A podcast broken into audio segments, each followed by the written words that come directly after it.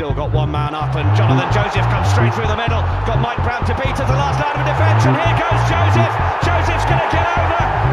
Watson goes on the outside. Oh, Watson goes magnificently on the outside. Hello and welcome to the Bath Rugby Plug, the rugby podcast by the fans for the fans, plugging the boys in blue, black, and white.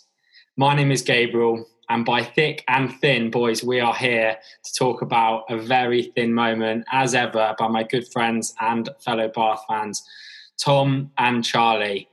Tom, I think you know maybe regular listeners of the podcast might have seen that we didn't release the podcast on our normal Tuesday morning. Uh, maybe they thought we'd given up the ghost, but no, we are here to talk about the semi-final defeat. Have you recovered yet, mate? Oh yeah, I think I'm getting there. Like genuinely on on Saturday night, I was I was I was gutted, and to be honest, into Sunday, like it's it's probably the the worst I felt after a game because it it really did feel like it was there for the taking, and we we we we could have won that game if we if we played a lot better. And you know, if you look two weeks ago, we were so buoyant on this podcast talking about you know a potential top four charge and and maybe silverware for the first time in in 13 years, and then just two weeks later, two games later suddenly both those things are kind of um, are kind of gone. So yeah, massively disappointing. But as you say, every every player and fan was hurting on Saturday night, and um, we're here through thick and thin. Let's blame Will Muir. Let's blame him. It's all his fault. he comes on the podcast and all goes to shit. Yeah, no. First 100 episodes was some roller coaster, and I think the roller coaster has taken a pretty um, steep dive over the past, you know, for the episodes 101 and 102. Charlie, so disappointing Saturday night. I think we had such high hopes, and and to kind of lose, especially in the fashion which we did lose about, which we'll obviously talk about in depth, was just just gut wrenchingly tough to take. Yeah, it was. Yeah, I mean, especially for us who eagerly booked our tickets to the Challenge Cup final. So uh, I'm having to dig out that Montpellier shirt from somewhere. But uh, if anyone, any sellers are on eBay, maybe I'll have to try and get something to to, to, to show my allegiance on the day. But um, yeah, really tough to take, like proper sucker punch. Uh, and yeah, I think you can see it on all bases as well. I think like whatever us as fans are feeling having gone through that i mean you could you could see just the huge disappointment in, in the players faces. I think i think they knew that it wasn't a good performance and i think that's probably what hurts most. I mean if you, it, it's the fact that there was a lot left out there on the field that um, could have yeah could have would have should have uh, made a difference. But look uh, it is through thick and thin. It's very thin and we'll have to yeah just hope that the boys can climb back on the horse and you know maybe this season's now beyond us. We'll argue that later but uh, yeah if not looking ahead to next. Mm, yeah i think we will kind of talk a bit later on in the podcast charlie about kind of where we go now with this season kind of given this we're out of this and, and kind of the heineken cup's been extended to top eight places you know we need to find something to kind of play for. And we will talk about that. We're also going to talk about the the Bristol game, lads, which I'm, I'm, kind of not really looking forward to that much. Um, and, and, Tom was on the Bristol Bears Beyond the Gate podcast, uh, so he's going to talk about his experience on that.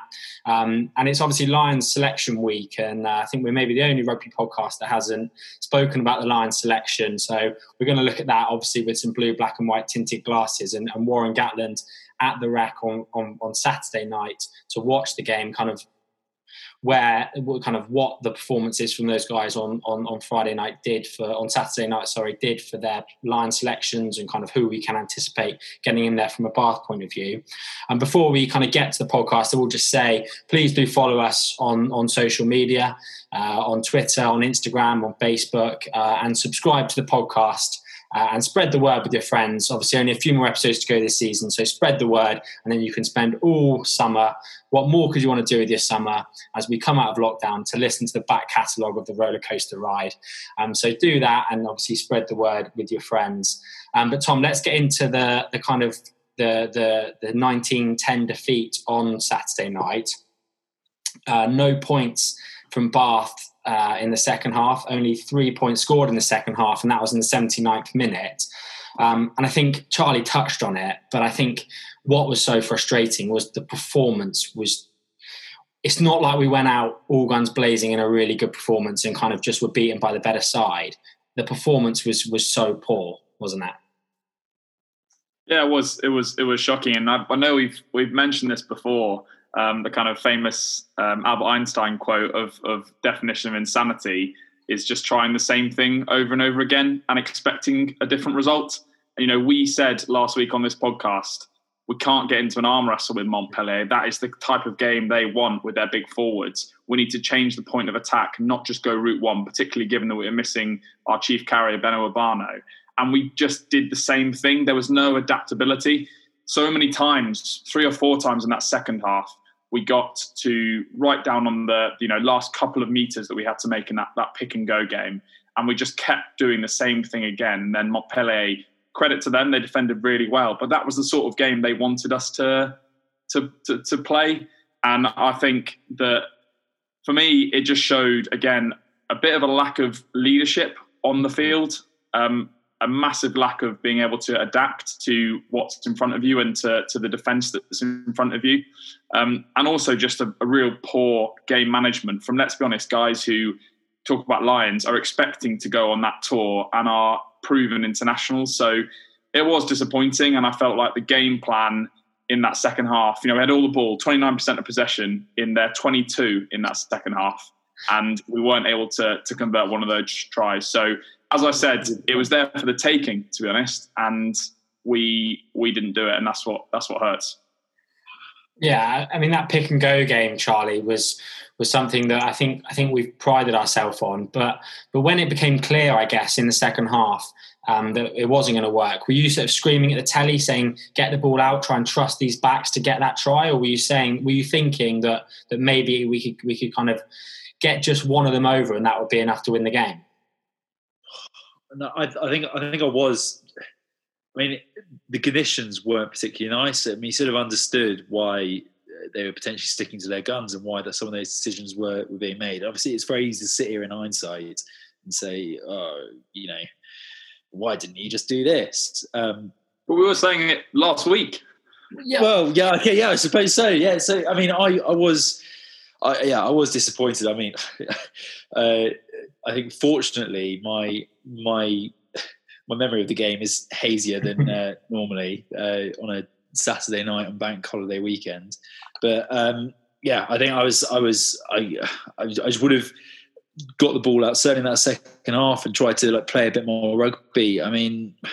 It, hmm. like yeah there was we, we, we were just sort of bashing our heads against the wall and there, there was it was it was plan a plan a plan a there just seemed to be no there wasn't really one moment in the game where I really thought, oh well, you know, we we really tried something there. It it, it, just, it just didn't happen.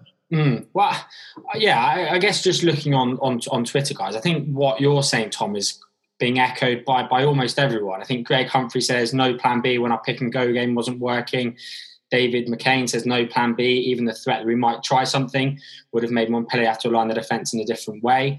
And Kirkham says the most unintelligent 80 minutes of rugby I've ever seen from Bath.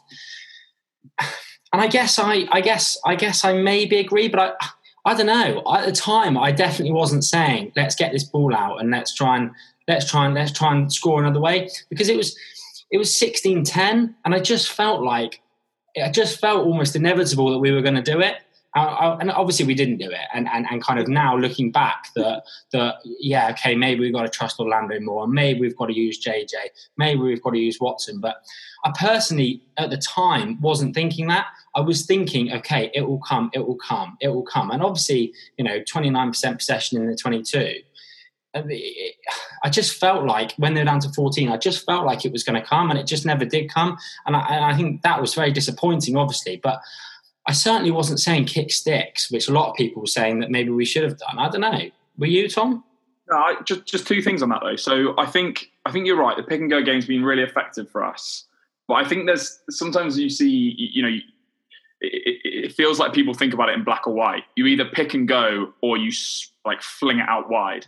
And the, the answer is that there's there's that's that's two ends of the spectrum. I think what we needed to do was get the ball in the hands of a first receiver, be it a Mercer, and then to shift it, or even a Bailey, and then to shift it just to a different point of contact, not necessarily to go right right out wide, but just stop running into the brick wall that was was was there forwards. And I think after two or three times of trying the same approach, you do have to try something different, even if that approach has worked for you in previous games.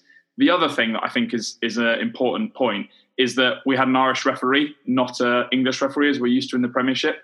And I think the breakdown was refereed slightly differently to, to we're used to seeing in the Premiership. I think there were three or four penalties in that area for when Bath essentially um, uh, went over the top of the basically sealed off the breakdown, mm. um, which you don't tend to see as much in the Premiership, or at least not not in the Bath games that I've seen. So I think we needed to adapt a little bit better when Plan A didn't work in the first two or three times, and then also adapting to the the way that the breakdown was being refereed as well.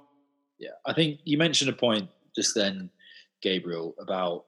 Uh, I understood what you meant, I mean, I think the turning point, the turning point in the whole game was was at that yellow card period where uh, mm-hmm. where we we got turned over on their line and we were going for it, going for it, going for it. And I think that is where my my like thoughts on the matter shifted from right, this clearly isn't working. That was only after like 50 minutes, and that mm-hmm. that was a huge moment. We took a huge blow to our like to our confidence and mentality because they just had a man in the bin we had had about three opportunities where we could have taken points. I mean, that's a whole different question in itself. This is knockout rugby. Uh, I, I, I, while, while I while I probably was there in front of the TV saying, "Yeah, this is probably the right decision." We're on there to the 15 meter line. Uh, it's not. It's it's not necessarily a gimme kick. Um, so you know, I, I, I, can understand it. Not arguing with that. Had it been right in front of the sticks, probably would have asked you to take the points. But after that moment, uh, that's when I was I was starting to think, look, we've actually got to start trying something else. And then when the line out was just kept going to pot, mm. like the, the, forwards just just seemed to sort of just just blow up. Everything seems to blow up in the forward spaces after that point, and we weren't able to capitalize on that yellow card like period. I mean, and and that should be a time where you are trying to throw the ball around. You shouldn't be just trying to keep it tight with slow ball that's eating up the clock. Mm. Yeah, for me, for me, and I think Charlie Ewels is, is coming under a lot of criticism on, on Twitter for, for his kind of game management and, and not kind of being able to adapt on the pitch. But I think the, the bigger issue and, and the biggest issue on the night was the line out. I think we lost eight line outs. Like yeah, fifty percent on the line. Yeah, so I mean, like you, that that for me was the crux. That was just a huge issue, and I think firstly, I think credit to to Montpellier, their line out defence of getting a man in the air was was excellent, but that was not good enough. And that is an area where we've got Stuart Hooper, Neal Hatley, Luke Charteris, and Mark Lilly all work focused on that line out, and that, that completely fell apart. And that that was the reason we, we lost the game on, on, on Friday on Saturday night. Um, just the inability to, to, to keep possession with that line out. Yeah, that huge point. But I mean, Charlie Ewels, he says coming with a huge amount of flack. I mean, he he's he was the lineout caller. He came oh, out after the game, and I, I, thought, yeah, huge, huge. I mean, like respect to him for taking that responsibility on, on his shoulders straight after the game. I, I did think that was a good sign as captain. I mean, I, I, he doesn't he doesn't deserve all of the all of the uh, crap that he's getting at the moment because he's he's a very good player, but he just had he just had a bad he just had a bad night. I think, but the combination of the second rows and both hookers not being able to hit their men uh, it just I mean you, you you can you can get away with a few of them when when one cog isn't turning, but when you got two cogs not turning like that, it, yeah, it just all came all came, all fed to pieces, and that was a huge huge uh, impact on, on on the game, as you say, Gabriel. One, yeah, one, of, one of the key. The other thing about the lineup is like your lifting pod's so key, and often you'll see an overthrow and actually the throws may have been bang on. You know, Tom Tom Dunn may have his dart straight in the the treble twenty, um, as he as he said when we we had him on the podcast. But if the lifter's not early, if the lifter's too late, then it looks like an overthrow from the hooker. So it's often very difficult actually to identify what the issue is. And as you say, Charlie, it's like has to be a very well-oiled machine with all three parts working in harmony. And and you know we just didn't see that. And I'll say something that I haven't said on this podcast or maybe ever. Um, I, I actually agree with what Lawrence Dallaglio was saying on on commentary, um, because he he made the point that you've got all these big tall lads who I think they have three or four jumpers who are going up um, on the Montpellier side. Just shorten the line out, have one pod and or, or a four man line out, and try and try and make there be basically fewer options for Montpellier to to compete. And you know the most success we actually had in the line out during the whole game was when Henry Thomas came on, stood in that kind of dummy front position with his hands up. And then he got the ball twice in a row, and we actually kept, kept the line out. And that was the, the best we did.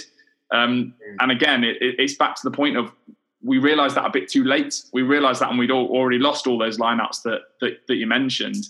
And I think it takes guys like Charlie Ewels, Tom Dunn, uh, Josh McNally, who let's be honest has been captain and probably been running the line out for a lot of the time whilst whilst Ewels has been away. It takes those guys to adapt a little bit and to to to change it up. Very easy to say when you're in the commentary box or or on your sofa.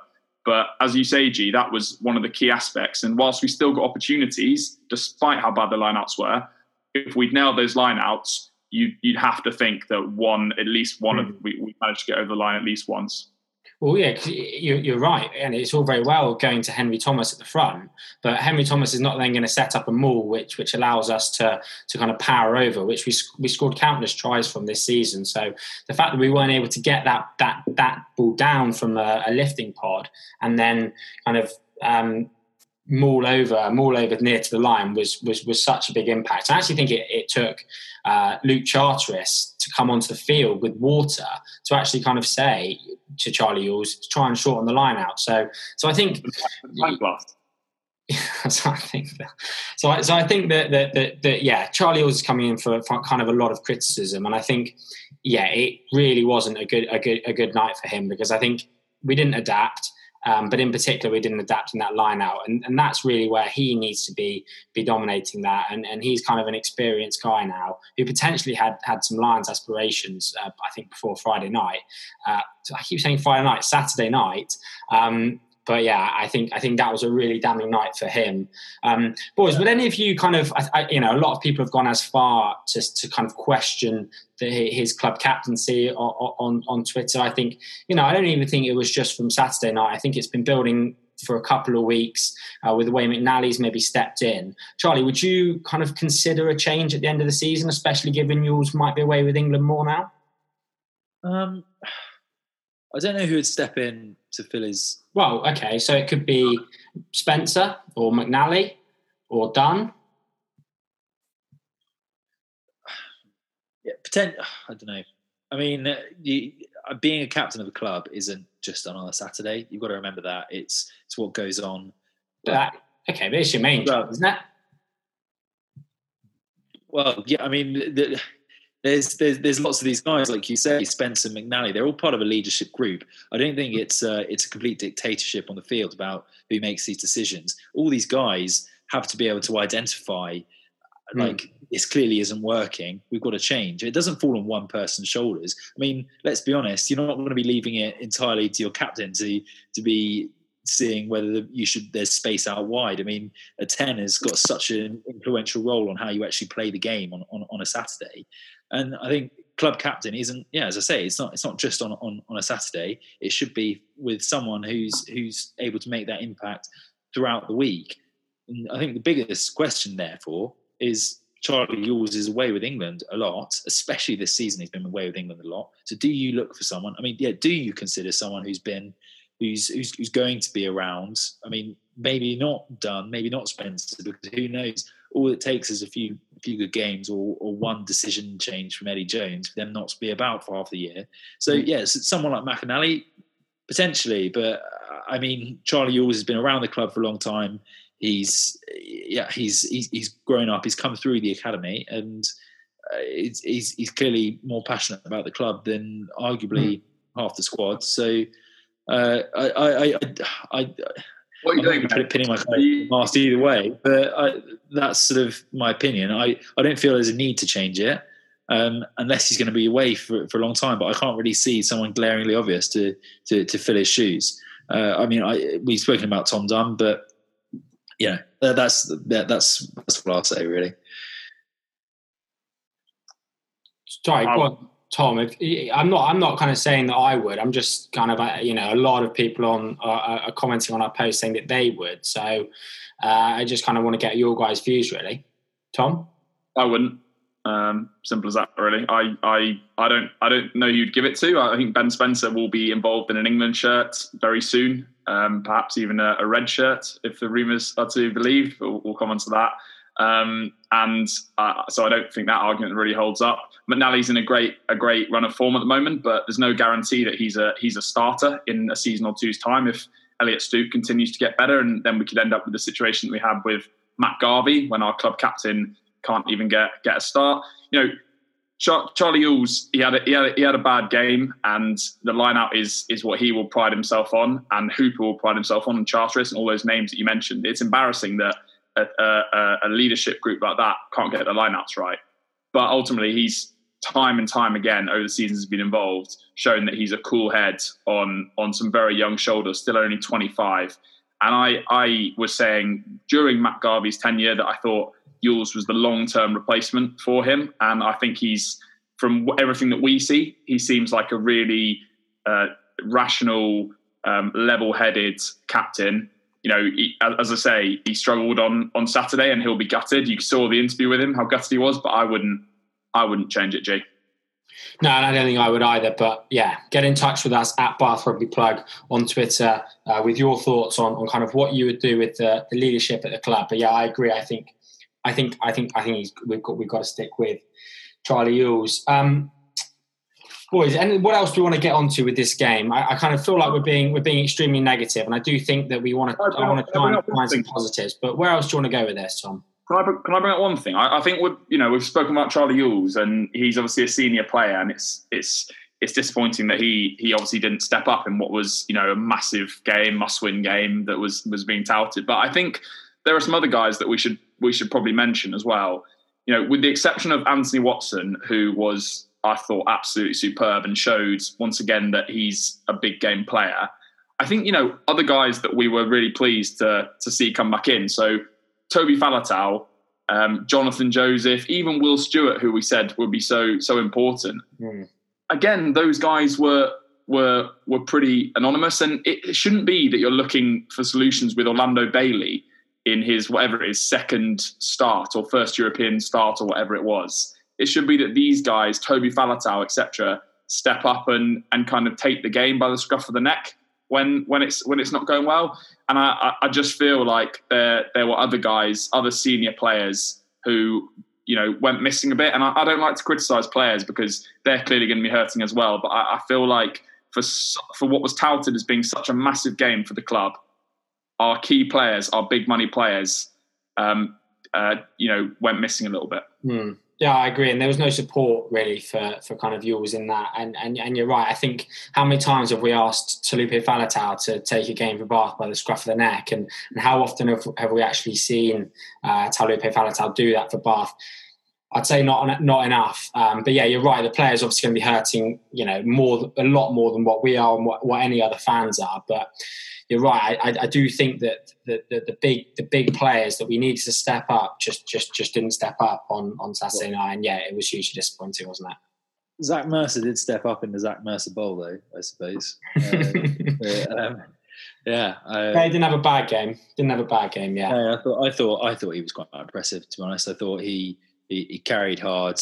I mean, he was by far and away uh, the the leading ball carrier in the pack. He made 70, 75 odd meters uh, on the night, which you know is about as much as the rest of the pack put together. And I, you know, I, I, it's just watching a game like that, especially against his his uh, club to be, was hugely painful. When you talk about Taulupe Faletau and the impact that that he had on the game, it's you know it, it, does raise raise some eyebrows. Well, we've got. Yeah, Go on, Tom. Well, I was just say, if you're a Montpellier fan watching that, you're probably picking out that Mercer like the one player. Yep, we'll have him next year. Thank you very much.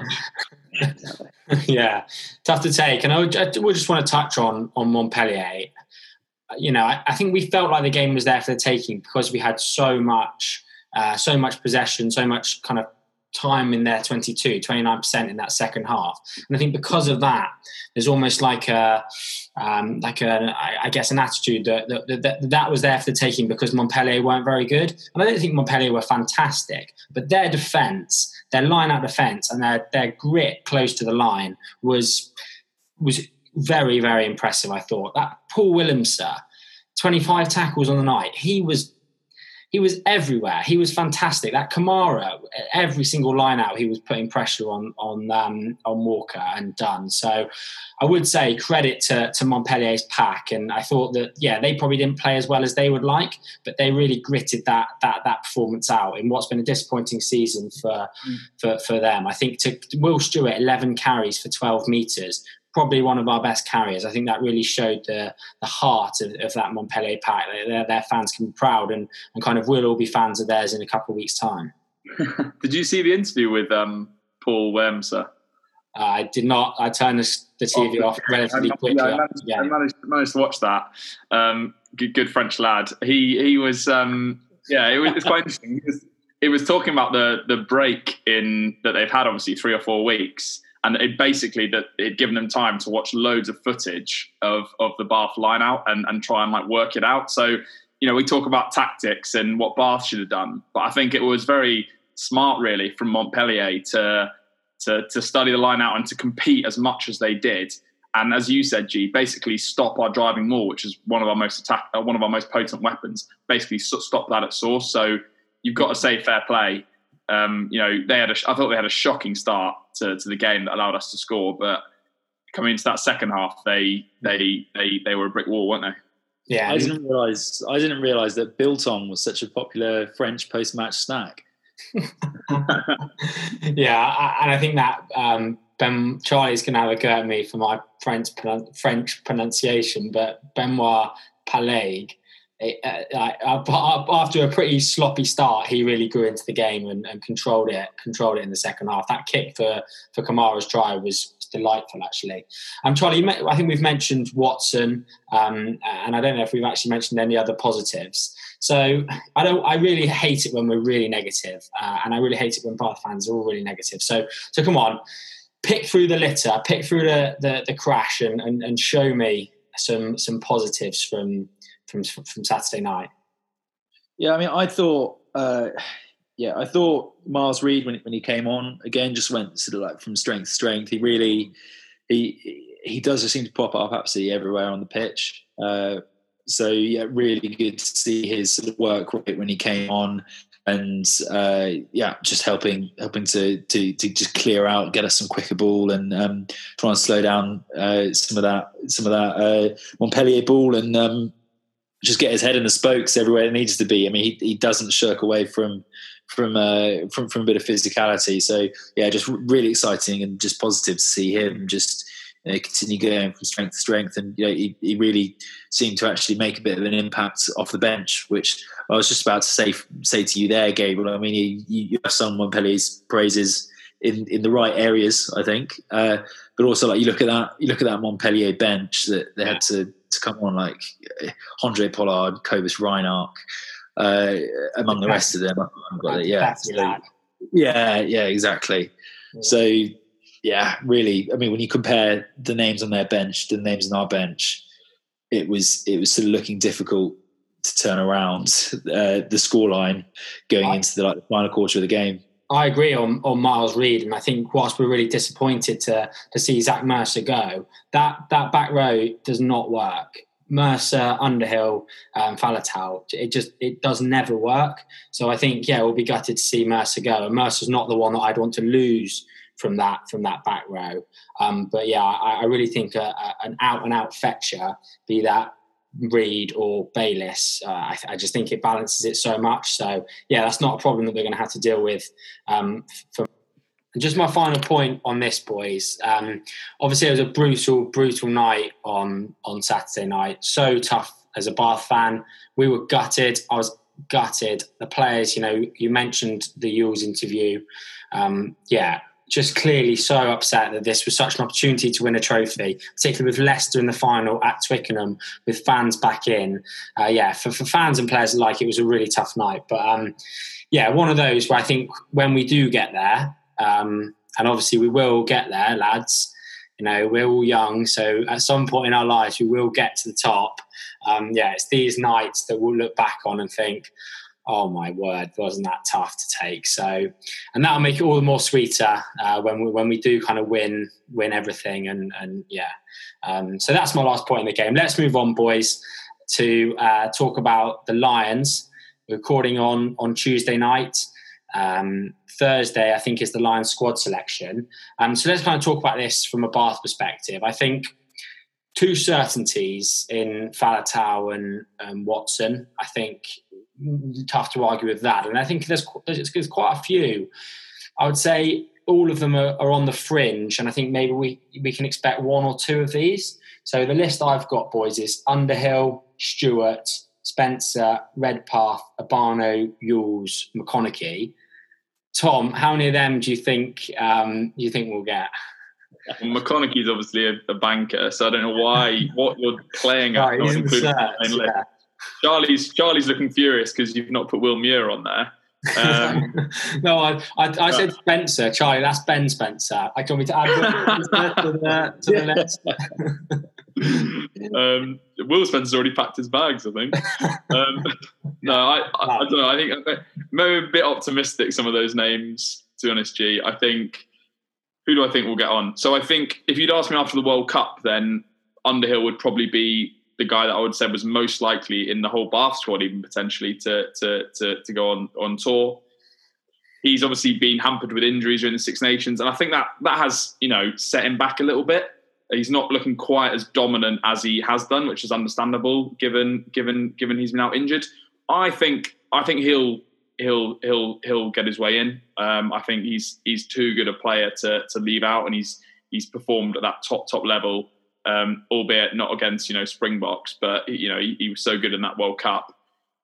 The other guy that I think is, has got a very good chance is Ben Spencer.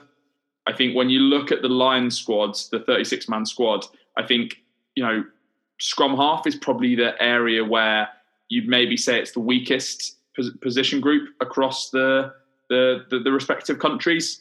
Um, the Telegraph as well. You probably boys have seen were reporting that maybe he was a he was a bolter. So how much um, you know you know weight there is in there, um, I, I, don't know. But you know I think Spencer's got a, a, a very very good chance of being one of those kind of non-international bolters that that that, that are sometimes picked. So I think they're my my probably top two out of the list you you you named.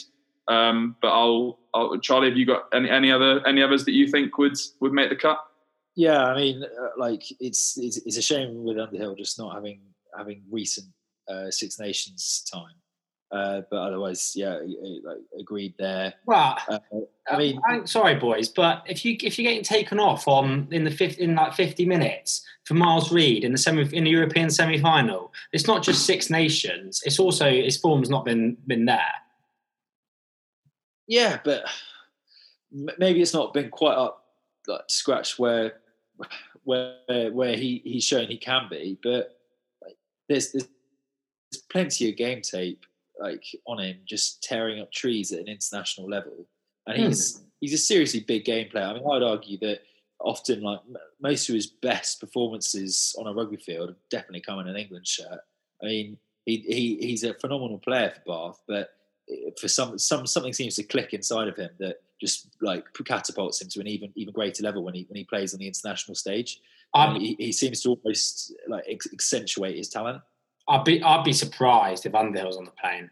I really would. Really? Yeah. I don't understand. I don't understand who who you're picking up flanker other than Curry. I don't see who else is ahead of him. Tipuric. Really? Uh, I mean, I know. Sorry. Beirne. The Irish, the Irish guy. They, you know, I think he. What about what, the Scottish guy, Watson? Which Watson? Well, how many? I, I'll be surprised. Well, uh, that, that, I mean, that's. I think. I think had he been playing in the Six Nations, uh, and Yeah. hadn't been coming back from an injury, probably Miles Reid. But I think I think you you asked the same question in, in November, then Underhill's probably on there. I mean, I think like he's one of those players who probably has some credit in the bank as opposed to Yeah. others who I mean he's he's played in the World Cup final. He's he's done fantastic things on the hmm. international stage. Yeah, for, like, quite I think it's fair to say if he if he'd done what he's done in his international career for Wales, and it was at this point, he'd, he'd be he'd be a he'd be a no brainer. Whether or not Gatland will see it the same way as we do, I mean, it, it- the fact that he was there for Bath Montpellier maybe suggests that he was looking at a couple of players. Given that you know Faletau and Watson are probably probably shoe-ins, he doesn't really need to see them. So you know, was he looking at Underhill as one of the guys there? And if so, Underhill didn't have his best game, did he? Also, So also, there wasn't loads of rugby on Saturday night, so if he wasn't there, you question what he's doing. no. Like, yeah. he's not he's not going to um, he's not getting many players from Toulouse. Uh, what was the other? What was this European semi final? Bordeaux. Yeah, there's not many from Toulouse Bordeaux, is there? So you'd expect him to be at the Bath semi final. Yeah. Yeah. Um, Anyway, so so we think. Sorry, Charlie. Go on. I interrupted you. No, no, it's all right. Uh, I mean, I think like Tom, yeah, scrum half. I think we there will be a bolter. Whether it's Ben Spencer or not, I don't think Saturday night did him too many favors. To be honest, uh, I think uh, he probably could have managed like the the game a bit better in one of those you know, half back positions and just not just letting the forwards continue like on their sort of yeah headbutting ways. But uh, I think uh, like Stuart and Stuart and Redpath for me are the only other sort of real- realistic ones there. I think Stuart is is in a shootout. I mean, so I think Furlong and Sinclair will be will be the, the two tight heads that, that, that are sort of nailed on to go, and then I think he's that sort of third slot. Whether whether he takes four, I'm not sure, but I think it's probably like he's guaranteed to take three. So I think it's probably a shootout with you know, like Porter and WP Nel. I'm, I'm not really sure. Again, it's that that third that third jersey seems to be a bit up for grabs. I think it'd be Zander Fagerson, wouldn't it? Um, who's the Yeah, slotted yeah. tight. And Porter. I, I think Porter's, Porter's, Porter's, a. Porter's a really, really good Yeah. player. I, I think, I think Stuart might might miss out. To be honest, Yeah. uh, like you talk about game tape, he's not actually played that much international rugby. Whereas you look at uh, Porter or or Fagerson playing for lesser nations, yeah, but they've got um, they've got well they are, but they've got um, they've got they they played international level more than he has. What? Both that is true. I both just love it. I just love how flippantly, like, just you just did, like, just say about the. Oh, mate, I agree 100. percent I We're just, World Cup finalists, World Cup I, I winners. just enjoy listening to you talk about Ireland when you when you get in that sort of mood. Um, yeah, I think But- I think. Go on, Charlie. Sorry, mate. No, no. So I mean, yeah, you might you're probably about to talk about it, but I, I like then. I mean, other. I mean, about are you going to talk about Spencer? Uh, sorry, not Spencer. Stuart. I, well, I, I think yeah, I think Stuart's. I think it's tough, as Tom says. Um, Obano, like I think both of them are kind of probably not quite there. Um, you know, I think there's probably two English guys ahead of Obano anyway. Uh, so I, I think both of them are, are just going to miss out. Um, Yeah, I think Obano's got the issue where he he's he's I think he's good enough, but the loose head prop position's just pretty solid. I mean, for England, it's you know we've got three loose heads who are ahead of him in Vunipola, Marler, whether or not he'd want to go, and and Ellis Genge, who's who's I reckon will will certainly go on on tour. And then there are some you know some decent operators for you know Cian Healy, um, WP Nella loose head, can't remember, but a couple of others that, that are probably going to be ahead of Obano. So I think he struggles, which is disappointing because Win, Win think he- Jones, the Welsh guy, is probably yeah, oh, yeah, yeah, Wyn Jones was one of the players of Six Nations, wasn't he? So I Yeah, I think he think- struggles. I I don't know who else. What other names did you have? So, McConaughey. so Redpath and Ewels. So Ewels, Ewels', Ewels' is put a nail in his coffin on Saturday. That's not happening. Redpath, I played once for Scotland and he, he, did- he played well. What trees? Exactly. I I think I I would actually I, I would take Redpath. I think Redpath's our desperate third lion. Yeah, I think I think our, our like, yeah centers like it's quite lack. Hmm. It's one of those positions that seems to lack a little bit uh, in the twelve jersey. I mean, you'd probably play Henshaw and a another in like Jonathan Davies or Got Farrell, mate. Ringrose. I think that yeah, a lot of that's going to come. A lot of that will come down to like what they're going to do at fly half. If they play 10-12, then suddenly it probably means that there's a there's one fewer slot for for Cam Redpath to, to fill in. Yeah, it depends where they see Farrell. Because uh, let's be honest, despite him not playing very well, Farrell will still go. I think, but yeah, I, I wouldn't I wouldn't be looking at him as a twelve. Uh, I, I I would look at him as a as a ten, and I'll be uh, I'll be looking at someone someone interested for that twelve jersey. And I think you know he, he, he could he could he, Redpath offers something different, so yeah. why not? I, mean, I, I really, I really, yeah, I think Cam's got a chance. So I think we've probably, yeah, I think maybe with, I think we might get three. So there are two certainties, and then we've got like a third of a line in Underhill, Redpath, and McConaughey. So yeah, the chance are probably three um, for, for Bath. Maybe, maybe two is more likely, but yeah, hugely exciting. Uh, quickly, if we get three, then we might well be we might well be top of the the, the, the standings in terms of Premiership clubs. I mean, I don't know how many extra are going to manage to sneak in, but that will be a nice uh, a nice way to round off what's been a tough week or so. If we, I'd rather be top, I'd rather be top of the actual league. Yeah, but it's you know it's uh, beggars can't be choosers at this point. yeah. Anyway, get in touch with us obviously before Thursday with your thoughts at Bath Rugby Plug on socials. How many lines will we have? Um, yeah, maybe a reflection on how it could have gone this season with, with kind of the names we've got there. Um, moving on, boys, finally to to Bristol on on Saturday afternoon, four thirty kickoff at the Rec. Um, and Tom, you were a, a guest appearance, uh, or you made a guest appearance on the Bristol rival podcast, uh, Bears Beyond the Gate. I think it's called. Um, talk us through that. I bet they were a little bit bullish on on Bristol's chances uh, on Saturday night, and that was that was before uh, Bath's meltdown against Montpellier yeah, they they they seem pretty happy with with how everything's going. Sort of a couple of seasons into their their Premiership um their Premiership campaign. Um, yeah, no, it was really good. Pete, who runs the podcast, is a really nice guy, and I was on also with with Bath Bites, who is is all over Twitter, and, and it was it was good to meet him, uh, meet a face there as well, um, at, at, long last. Um, but yeah, it, it seems a fairly bleak prospect, but I mean, as I was kind of keen to remind them, I mean, they kept kept kind of you know hinting back to that 48-3 loss in January, where we were without six or seven internationals, the spine of our team, really. So, albeit that was a shocking a shocking day and a very painful night, I think that we will put up a a better fight than than we did on on on that particular day. I also think our defence has improved, which is which is going to help, and hopefully we've been working on that kind of transition defence that we've spoken about so many times. So, yeah, I think a big part of it was going to come down to our selection. And if we'd won that Montpellier game, I'd almost be dreading it more to some degree because we'd probably then put out a second string side that would that would get taken to the cleaners. Now, realistically, this season, our main thing to fight for is is pride, and against Bristol, kind of that that is you know there's even more so to to kind of put out our best side and, and put our best foot forward. I would say. Yeah, I mean, I I only see this going one way. If, in all honesty, I mean, it's really tough to say, but like Bath, what it's been it's been three weekends in a row now where we've really not performed very well. Like there's all been huge things to play for. I mean, you'd say like, oh, we've got we've got something to play for now. We've had something to play for for like for a long, long time, and yeah, I think what it's been three weekends in a row.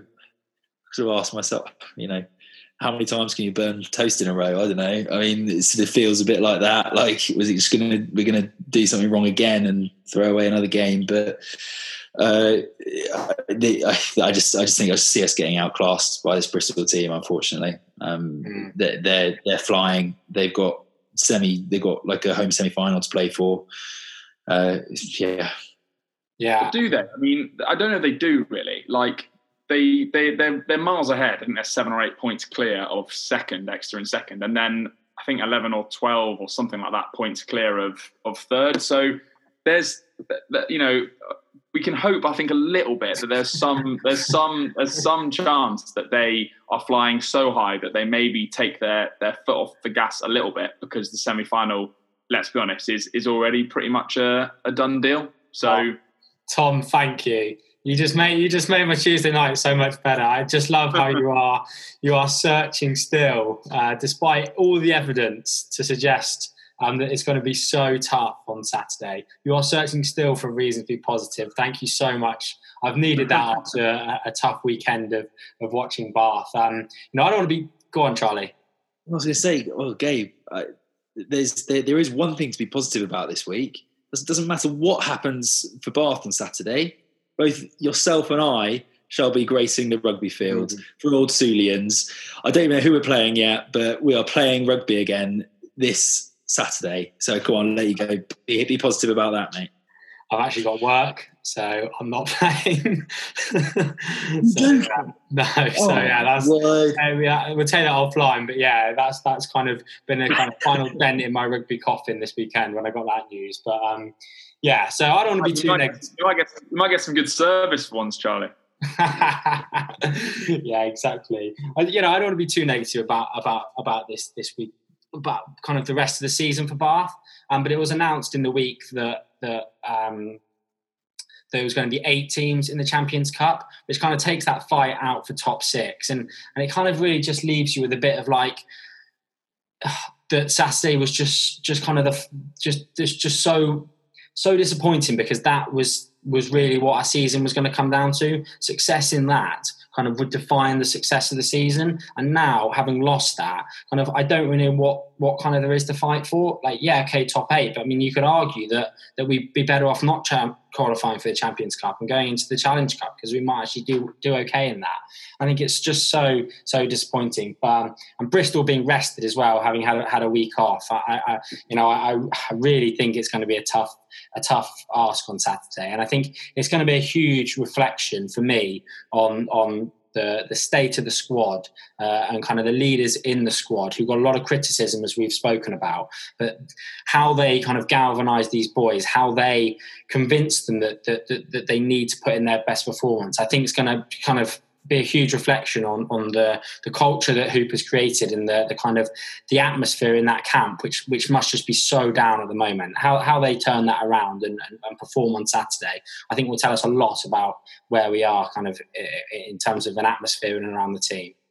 Yeah, and I think like like you say, you know, it, it, almost feels like Gloucester have probably felt for most of the season, and that there's nothing to play for. Uh, there's nothing to play for now.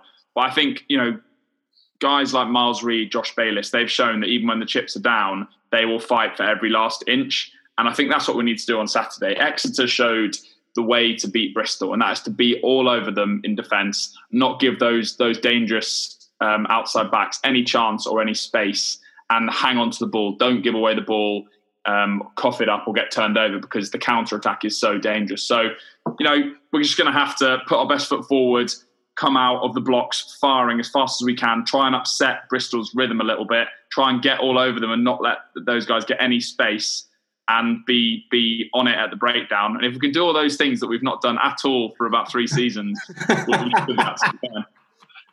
all I'd say, Tom, is We've already lost to one semi this week, and I think we'll be losing to another at the weekend. it, it, kind of works that joke, so not bad. But then, um, I think we've got the name name of the podcast nailed down. So um, yeah, Charlie, I don't even want to come to you with your with your prediction. Um, Tom, tell me Bath are going to win. by, t- tell me Bath are going to win by 15 points, and then I'll, I'll we we can end right there. Tom. Oh, sorry. Yeah, we'll we'll do the job. As I said to Pete, we do the job. We we we scrape through. I'll go Bath five points. Charlie, Bath by fifty. uh, yeah, well, I can't predict a Bristol win, so um, yeah, I can't, I can't do that. So yeah, Bath by one point. How about that? Um, boys, thank you for joining me. Thank you for listening. Hopefully, that's been some sort of therapy session after what was a brutal night. Um, but as Charlie says, from one semi to another, uh, and we will we'll be back um, in our usual spot of Monday night. Whatever happens against Bristol, that's a promise. Um, and as I always say, even in this this pretty thin few week spell, stick behind the boys through thick and thin.